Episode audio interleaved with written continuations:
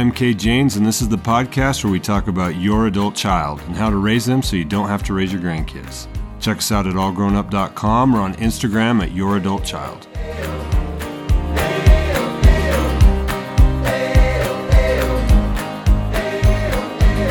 All right, good morning, everyone. Welcome back to the podcast. I'm Kay Janes, and happy to be here with Shauna Watson to have another podcast this morning. And one thing we want to do right to start off is to just say thank you to all the people that are listening and then sharing it with other people. We have done well with our listens and how many people have taken advantage of the podcast. I've been getting phone calls from actually in different places in the country now, people asking questions. We want those to continue. So if you have any thoughts or comments, anything you'd like us to talk about, please reach out to us.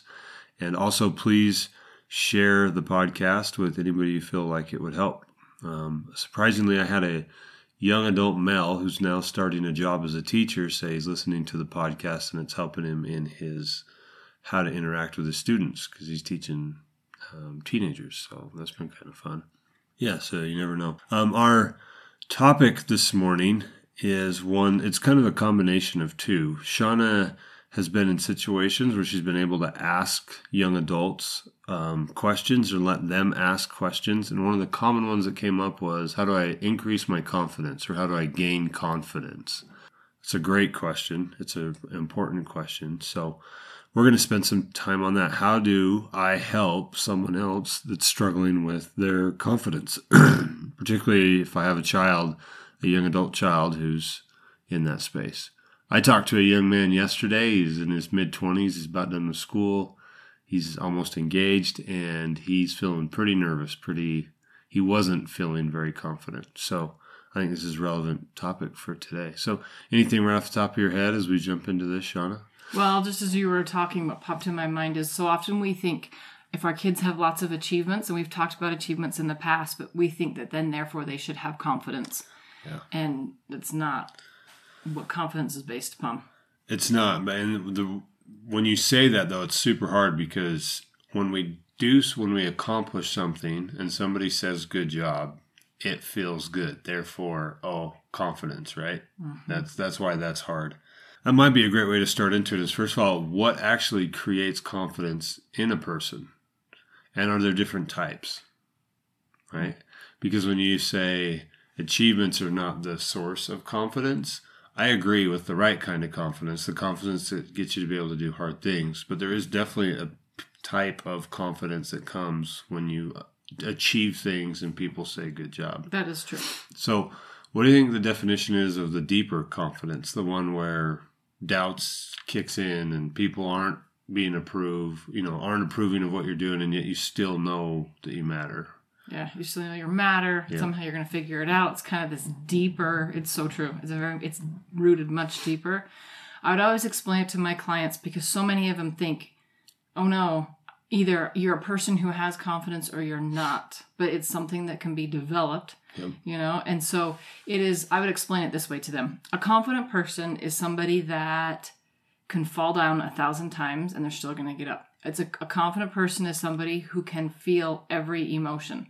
So they can feel like a failure. They can feel some rejection and they're able to, it doesn't define them. It doesn't completely make them want to go hide. It doesn't, yeah. They can get back up. It's like that resilience piece where you can bounce back.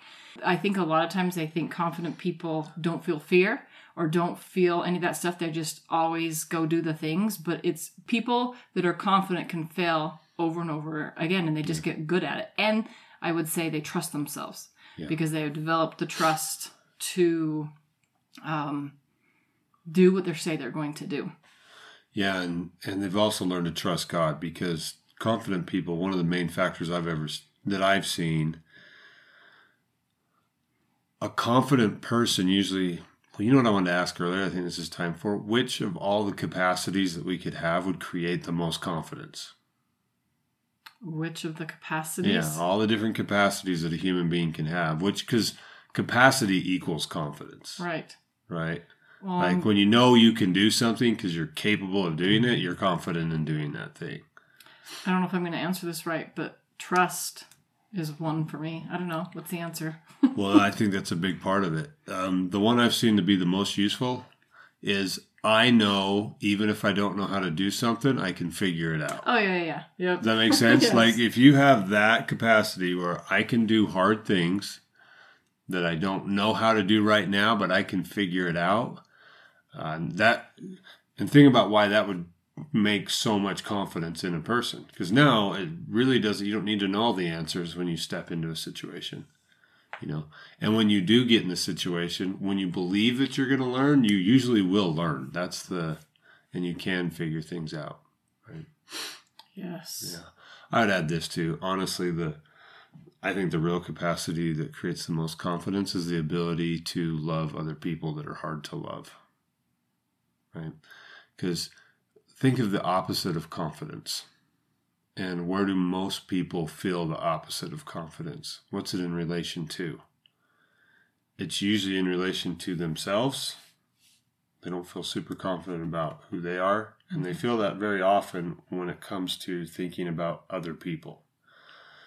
Right? Yeah. Because if I'm by myself in the world and I have no comparison, like confidence, you know, depending on the situation, but a lot of confidence gets knocked down through comparison, I guess, is the problem. So when other people are involved and we're comparing, and your young adult child, probably all through their adolescence, because they've had access to social media, comparison and competition is a part of every single swipe.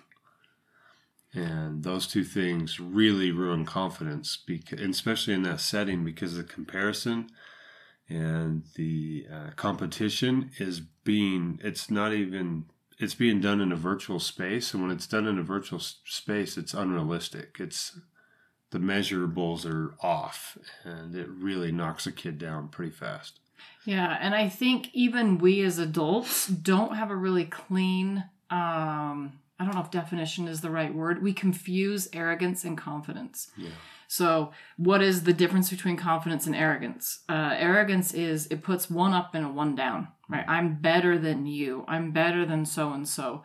And ironically, usually arrogance is based in low self-confidence. Yeah. But confidence says, I'm amazing. You're amazing. I'm not perfect. My perfectionism is not, It's a distortion there. But when you can and it makes people uncomfortable. When you reach that place of, I'm amazing. Yeah, I have a ton of weaknesses. Yes, I make a ton of mistakes. But I am a daughter of God. And you have that peace of that I've learned I can do hard things. I trust myself. I have my own back, all of that. And I can see your gifts and how incredible you are and you. And that is, it makes people, they don't really, I've noticed this over the last few years, they don't really know what to make of that. They immediately think, oh, that's arrogance. And it's not, it feels very different, because when I'm in that confident place of knowing my worth and knowing all of that, it allows me to see the good in those around me. And it's actually more of an empowering and building up energy and feeling.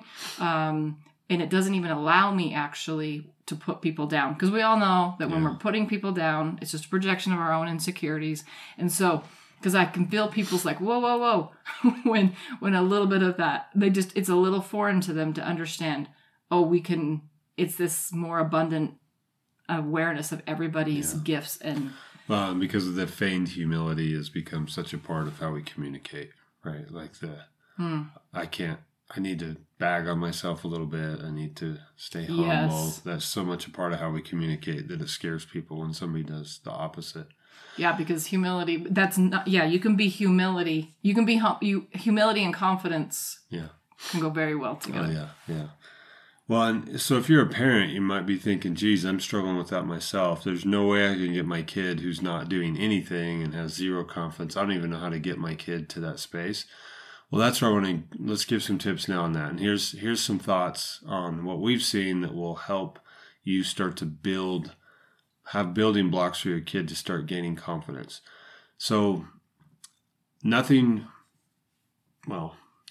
confidence comes through the opportunity to act, right? And so if you're not allowing your kid to act, and we've talked about this with boundaries, we've talked about this about parents enabling kids by not letting them to do stuff. But we all know this from the time that somebody let go of the bike while we were pedaling and we pedaled for the first time and realized it was us, that's when confidence comes in. It's through the action. It's through accomplishing things on your own, especially things you're not sure you can do. And if your child is a young adult or an adolescent, some of the things that will keep you from letting your kids do things is just the fears of how they're going to get hurt. And so that jumping in, rescuing, all that, as many opportunities as a kid can do something, you're going to want to let them do it. And if your kid is just frozen, sadly, the things that they need to be invited to do are going to be things that are going to be really scary for them and really hard. And therefore, it's going to be really hard for you as a parent to let them go through it. Yeah. Yeah. By the time our kids are adolescents and adults, the things, when they're little, it's like, okay, you get on the bus by yourself and it scares you as a parent, but that's really not that scary of a thing because there's like 3 helpers on the bus to take your preschooler on there and then they buckle them in and it's really not that scary. But when it's your 16-year-old, like, hey, here's the keys to the car. Be careful tonight with your friends driving around town. Holy crap, that's way scarier. Yeah. You know? Or it's your 23-year-old son who needs to be invited to go find somewhere else to live. You know, and that's really scary because I don't think he can do it kind of a decision. So the intensity of the difficulties of allowing your kid to try things and fail, try things and have to get back up. It gets scarier as they get older, but it's so important that they're able to do it. So important. Yeah, because I'm just thinking, and you're right about, and I probably need to clarify my opening statement about it's not based on achievements, you know, because I'm thinking through my growing up. And I'm thinking, what for me, at least a big difference is, because my sisters, and this is one area my mom really did a good job. My dad, too. I always talk about my mom. But both of my parents were just very much communicated. Oh, you can go figure that out. Oh, you can go do it. And I'm thinking through, yes, did I have to practice piano 2 hours a day? And yes, she pushed that. But I learned I could do hard things. Yeah. So there are things through, it's the action and the things that you're doing. And achievements are... What it is the achievements we're talking about that don't matter are the checkbox ones that other people can see and validate, right? It's the achievements that are special are the inside moving forward when you're scared kind of achievements and practicing things until you figure them out. That's a different animal. Yeah. Yeah. And I can remember even as like in high school, because I was extremely shy and a big nerd, and it was hard for my mom to understand because I was so shy, but she kept putting me in situations. I can't even tell you how painful they were for me. Like I thought I was going, my skin was like going to erupt and turn inside out and all the things, because just to have a conversation with somebody or to raise my hand in class, even as now I can do it easier, but it's taken 40 years. But she kept putting me in uncomfortable situations over and over again. Not like some of them were, I think, were intentional, but some of them, I think, what we do as a parent's like, oh, she's shy, right? No, she did not do that. We protect our kids. Oh, she's shy. We kind of bubble them up a little bit. Instead, she'd be like, oh, talk to them. Oh, look in their eyes, and you know, and different things. And I was just thinking about how when I was a really good piano player, right? And I was going to try out for jazz band at high school up in Salt Lake that had a very, very good jazz band. And I was like, I'm not going in. I'm just going to walk away. But she happened to be there. For whatever reason, my mom didn't usually come to stuff like that. And she's like, no, you're not. Right? Sometimes you do have to step in. Because I was pretty confident. Same thing with soccer. I'm like, I want to play soccer. I think I would have been really good. And I got up, went to the tryouts with my friend, and then got to the tryouts and then just kept walking. They kept everybody. I would have been on the team. But it was such a good lesson for me in other ways. They kept everybody. I don't think it would be the case now, but I can just think of different moments. But I think the biggest thing is that she didn't protect me from the hard situations, and sometimes she even intentionally planned them. Yeah, absolutely. And that willingness to be uncomfortable on behalf of your kids' discomfort is a superpower as a parent, and one that you have to have. in order for them to do things. Yeah, and she was embarrassed. She's told me she was she was embarrassed by my shyness because she was such a social butterfly. Yeah. I was awkward, and it was embarrassing for her, but she was able to just, I don't know. Yeah. Let it happen. Well, I know this is a hard ask for anyone to try and help someone else increase their confidence. We talked about how that's like trying to increase someone else's faith. And in both of these scenarios of faith and confidence, you can't just infuse that in someone else. You have to invite effectively for them to act, like we've been talking about. So any scenario where you can get your child to act and do things, and sometimes what you have to do is you have to make them a little bit uncomfortable yourself by taking away some of the things that they're hiding in, right? Mm-hmm. You Absolutely. Know, phones, TVs, certain activities, things that you might be providing for them that they're able to just escape into and get away from everything. That's where it's time to be really aware of what we need to do to let them just go figure it out and do it. And I think this is where some more intentionality can come. If you can get them to serve, that's going to help them increase their confidence. Hey, and sometimes they're not going to want to, but let's organize. I can think of different top things that either we've done in my family or friends have done. The food bank's out of money. Yeah. They're out of food, I mean. So let's go do a food drive or just different things to get them. It gets back to work, serve, play when it comes to interactions with other people. If you can remember those and give your kids opportunity to do those. I had something else come to my mind when you were saying that, but it just left. So it must not have been that important. Oh, darn. But no, that's good. Yeah, service definitely gives someone. Because again, confidence is love produces confidence, right?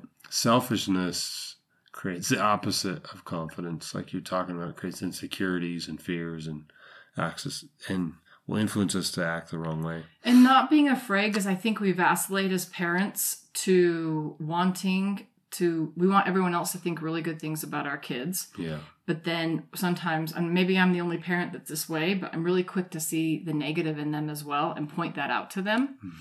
And so I know when we were younger and even when we were older, there were times, because my mom was pretty strict in a lot of ways, and there were if we didn't do a good job at something, she didn't, even now. You have to redo it. Like, Mom, say something nice about what we just did. Yeah. It was like she's not going to sugarcoat it. She's going to tell us the truth. At the same time, when we'd be going to bed at night, there would be times, and this wasn't all the time, it was just occasionally, but I can specifically remember how I felt, but she would come in, and she would just lay in the bed next to us, and she would just whisper in a soft tone all of these incredible things about us. And they were true. Yeah, I wasn't making them up. Yes. And I remember they would just kind of marinate deep into my mom must believe this. Okay. And it was just somebody has to tell you these things. The kids want to know the truth. They can spot fake and stuff like that right off the bat. But they need to be told and reminded because the world is so constantly telling them they're not good enough over and over and over again. So for what that's worth, I think it's just a good reminder. That might be the perfect combination to end is tell your kids the truth about their capacities and their abilities to do things, and then make sure you let them do it. Yeah. Because one thing I was thinking is I've seen parents make their kids kind of weak by telling them good things, but then not living in a way that proves they believe what they just said about their kid. Does that make sense? I believe you can do it, but if it doesn't look like you can, I'm going to step in and save you. That's a counter. It doesn't work. So that's a great combination of tell your kids how capable they are, how much they matter, and the strengths that they have, and then let them use those things. Yeah. Let them act. Share all that, believe in it, and then step back. That's right. And not overpraising. We grew, you and I, well, our kids, I remember reading parenting, it's just under us that it started. Yes, that overpraising constantly could actually hurt self-confidence. Yeah. So, well, good thoughts today. Thank you so much. And again, if any of this is serving you or would help anyone else, please share with them the podcast. Remember, you can reach out to us at admissions@allgrownup.com or our phone number 435-868-8391. If you want to know more about our other programs with our therapeutic housing and other services that we provide, We've received kids from all over the country, and we're getting phone calls from parents all the time looking for a space where if your kid is just really stuck and you're not sure what else to do and you would like them to have this chance to come and learn and grow and be on their own but be supported through all the things they have, we have spaces here where we're helping that happen. So until next time, keep going, and remember, the only time we fail is if we just quit trying.